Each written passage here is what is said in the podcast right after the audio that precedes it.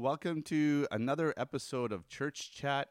I'm Crawford Paul. It's so great to have you with us today listening.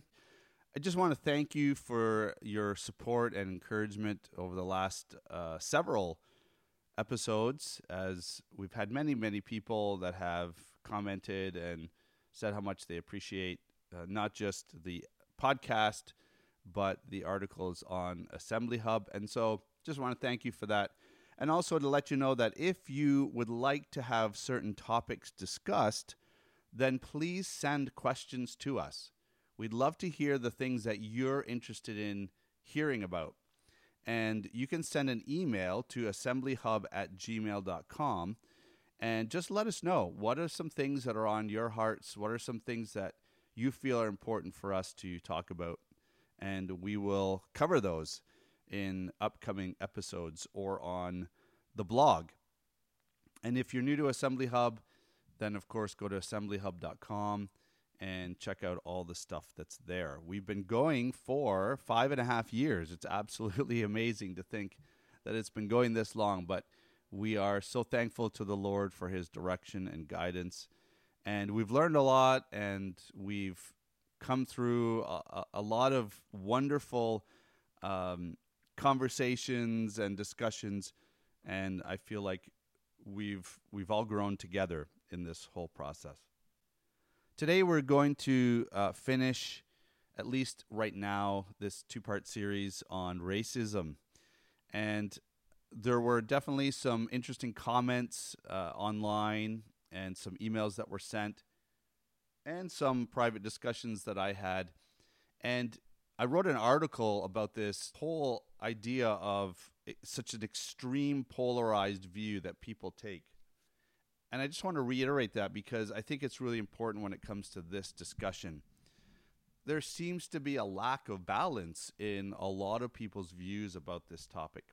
And I've kind of tended to take a middle approach on a lot of things. I, I just see value in in looking at uh, multiple sides of a discussion or different angles. And I, I wasn't always like like this. I think I've I've more enjoyed taking the center position. And as I've looked at the Lord Jesus and the way he responds to people, I feel like that's more his style of taking a middle approach. And so, for example, in this particular discussion, uh, you know, if you say Black Lives Matter, then you're vilified by the right in saying, well, you're you're just a liberal, or you you don't care about the gospel, or you're caught up in this political uh, movement. And no, I'm not caught up in a political movement. First of all, I'm not even that political to begin with. I don't follow politics that much. But I do care about black lives and I care about black people that are discriminated against. And so, yes, I do believe that black lives matter. I believe Jesus thinks black lives matter because all lives matter. And it's not a political statement to say Black Lives Matter. And so we, we don't need to go to that extreme. On the other side, um, I'm not also saying that every police officer uh, or every police department is racist or has systemic racism. I think when you look at these broader pictures of society, you find that there are general tendencies. And that's where I think the racism comes in. There's a general tendency to treat certain people better or worse. And that I believe to be true. I don't believe that everywhere there's systemic racism or in every cop's heart there's racism. And so that's not an extreme view. I don't take an extreme view against the government or against authorities. I simply look at what I see from my friends who are black and who live in, in parts of the country that are that are maybe more prone to racism. Uh, it's pretty hard to deny that there are systemic problems in in our society. You, you take a look at, and if you haven't seen the movie Just Mercy, I do recommend it. Warning: there is some little bit of foul language in it, but again, this this sort of prevailing thought that there are some general views against black people that do exist out there. So let's, I encourage you, let's take a middle approach. Let's just step back and say, let's admit what we can admit. Racism is a sin. We talked about that last week. God hates racism. Racism does exist in the world. It, it, exists probably even in our hearts if we're going to admit it. I admit that I have biases that I'm working on and trying to get out of my life.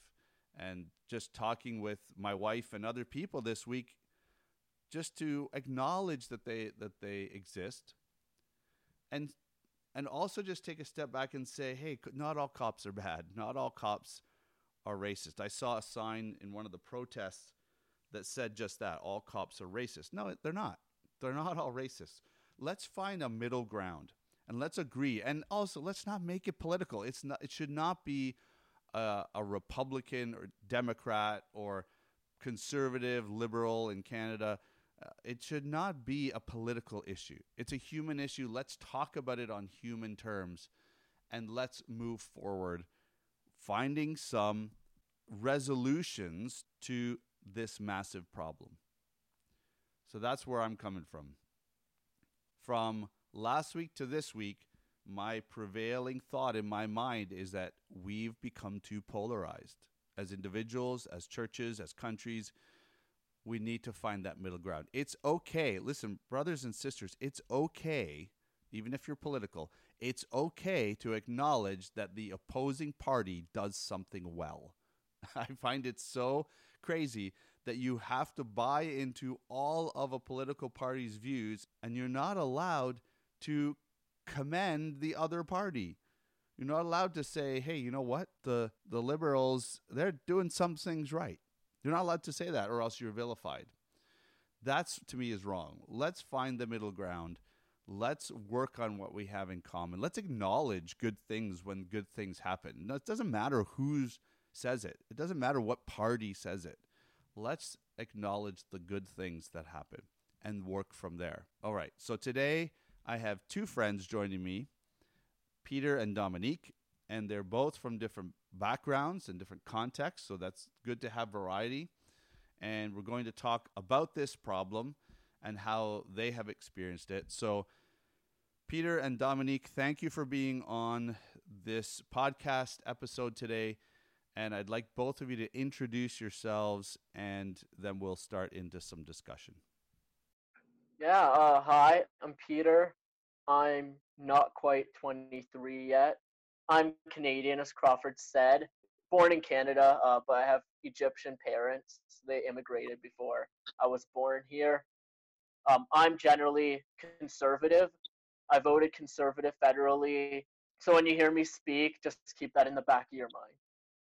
Hello, I'm I'm Dominique. I uh, I live in Starkville, Mississippi, and um was born in Montana. Uh, my dad's in the military, so we moved here to Mississippi when I was in, in probably like in fifth grade. Um, I've been in Mississippi ever since.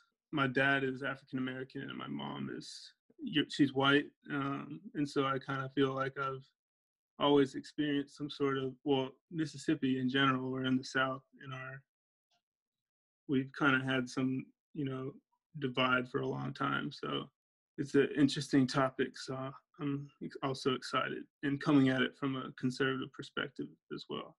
Thanks, guys. And I really appreciate you being on the show today.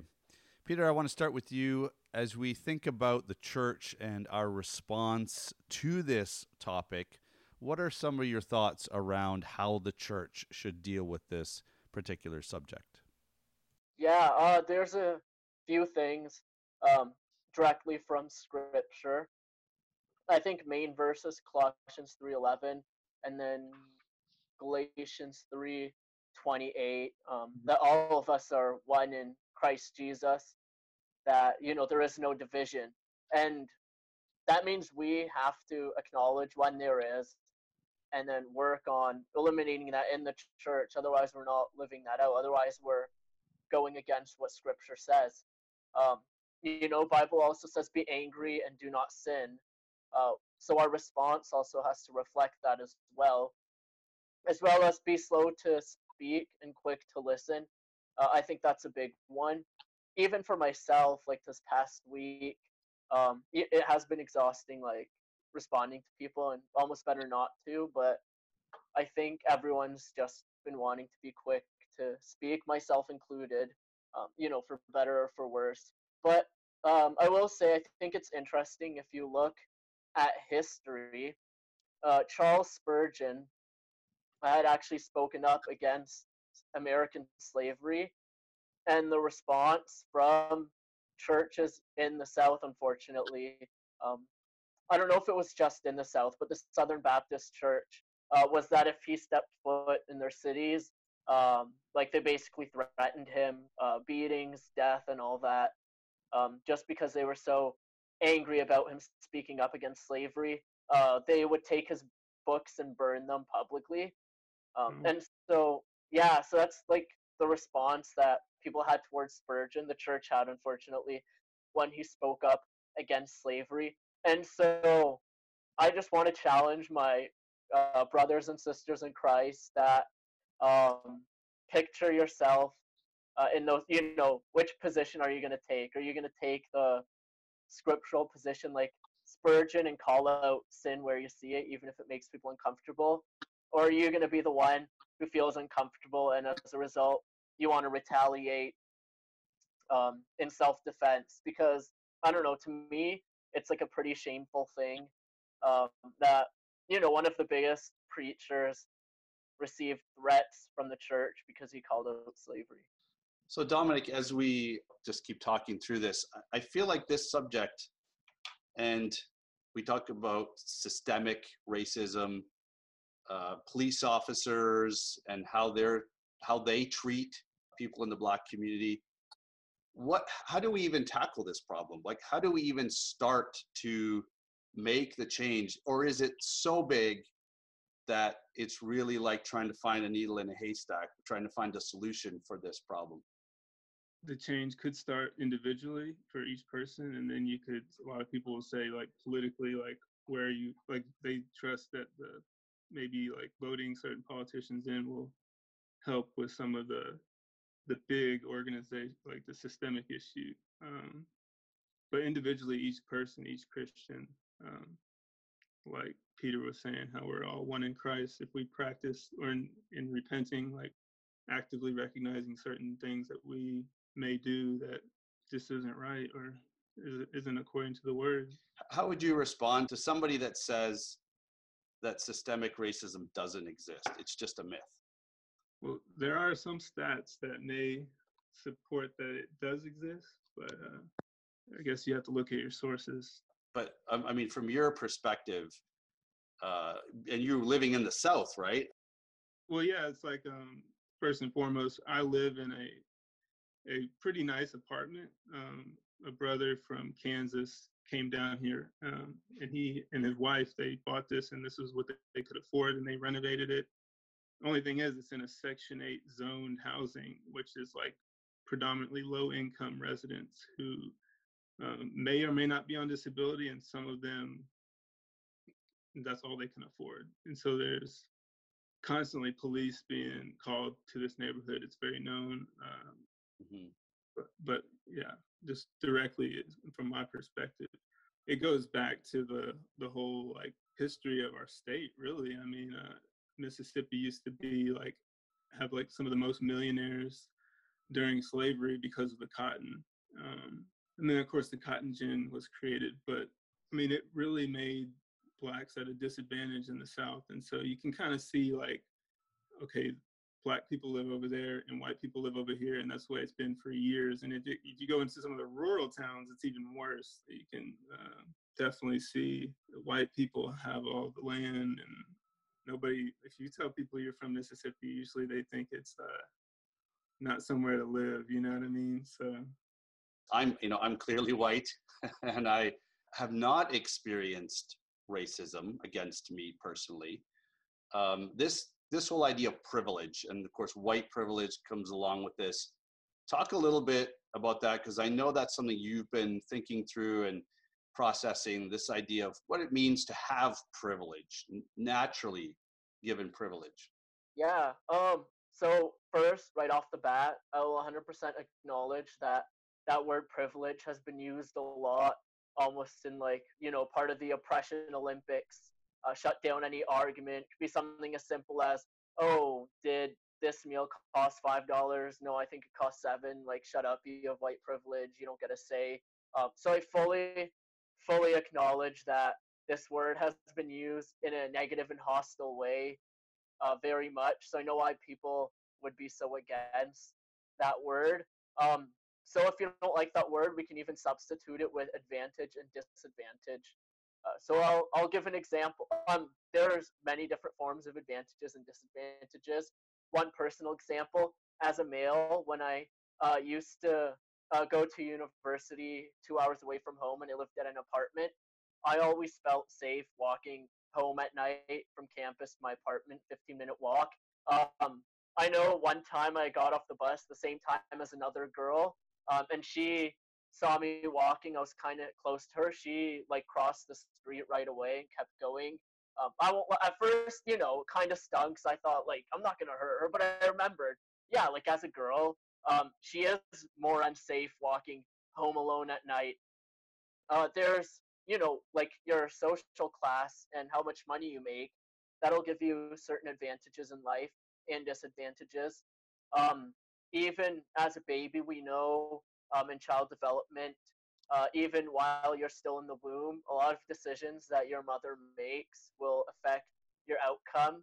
So if your mother did a lot of drugs or drank a lot of alcohol while you're in the womb, your development is going to be uh, severely altered, and that's out of your hands. You'll be disadvantaged. Uh, how much love you got in your home, if you had access to enough food. Um, so all those things, those are those can be considered privilege um, benefits. I didn't do anything to not like have an alcoholic mom.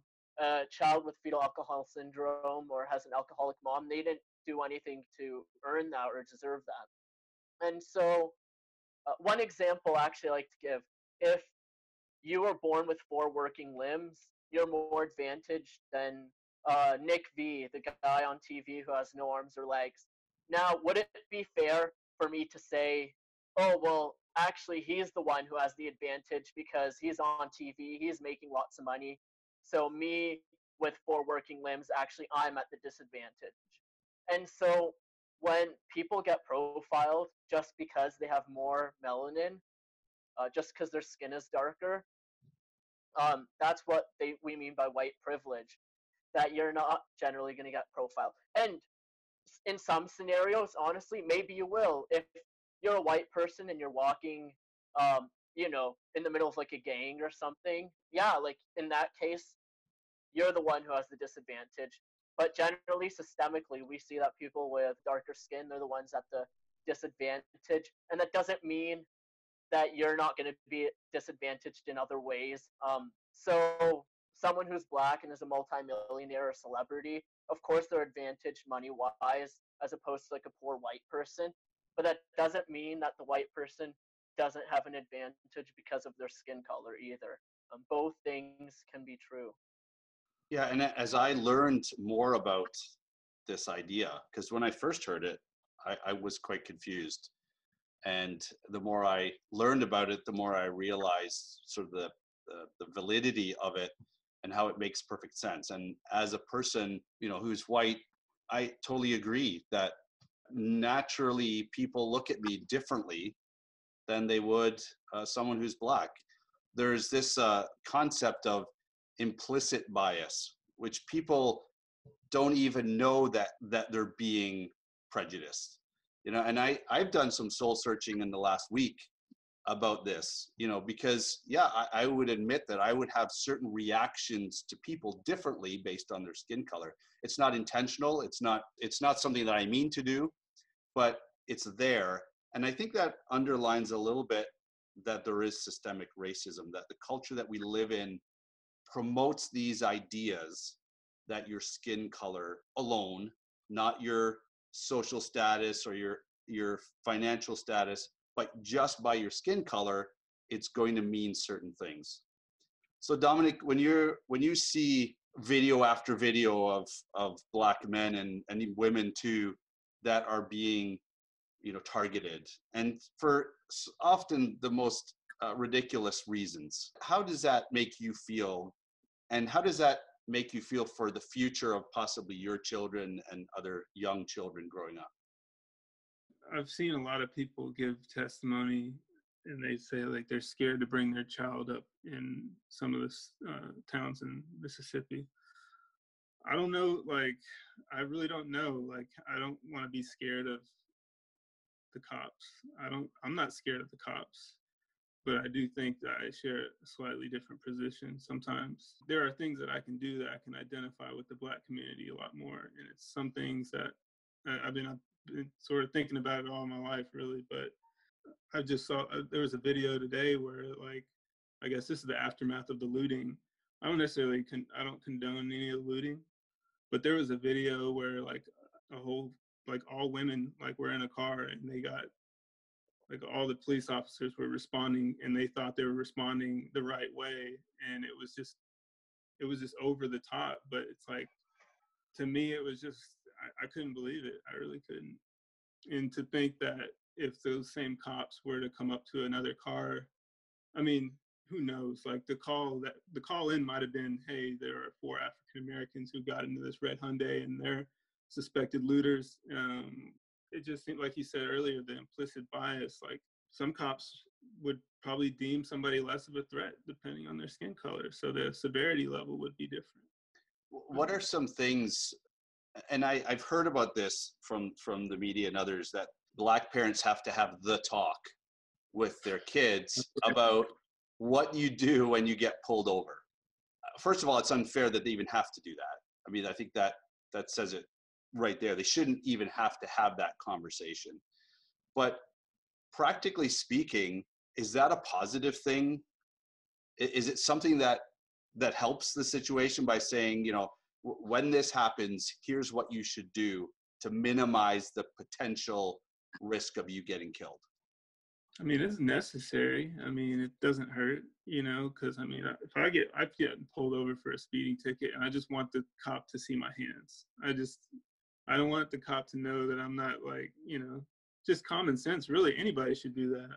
I think it's like stupid for people not for people to teach their kids that, but I think it might be good to prepare their child for some things that might be a little different for them because of their skin color.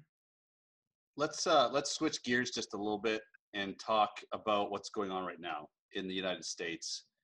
Uh, Dominique, you mentioned you know sort of the looting and that, and I would think most Christians would say that you know peaceful protesting is is a good form of speaking out to draw attention to a particular issue.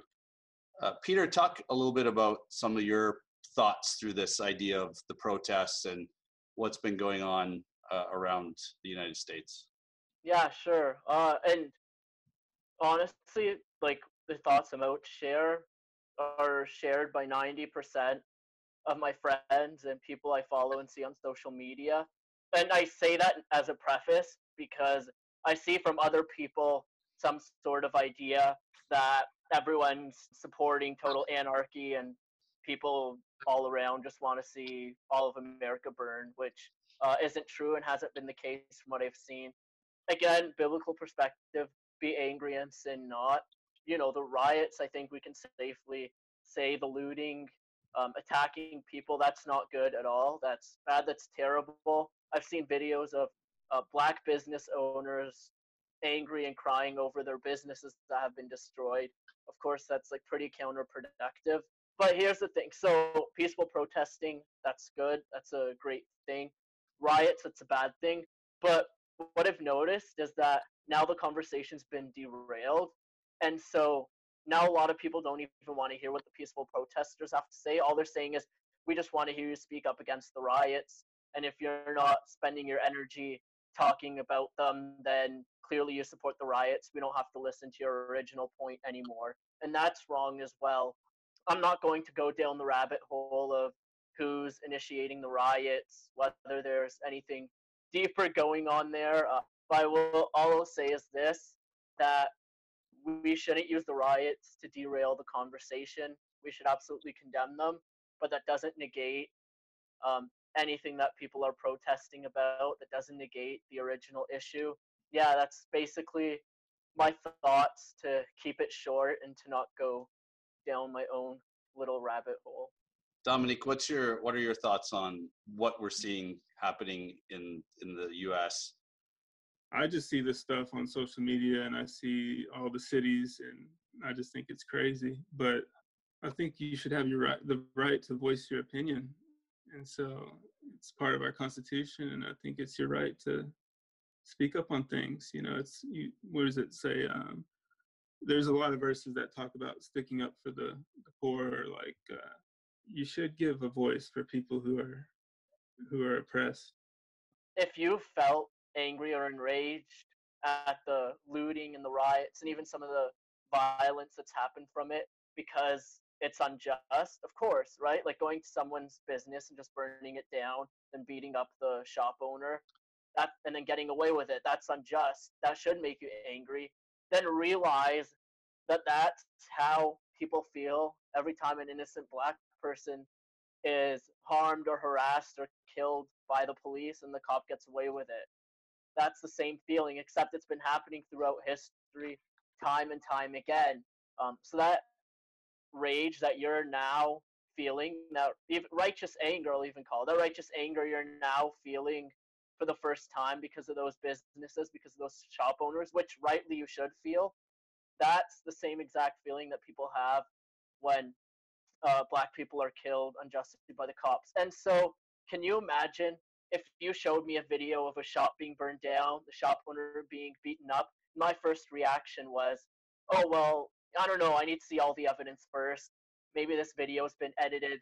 Maybe there's more to this story. Uh, we don't know. The shopkeeper maybe did something to initiate it. Um, if he just complied and listened to their demands, they wouldn't have taken it this far. You, know, you'd say one, that's very insensitive. Two, that's ridiculous.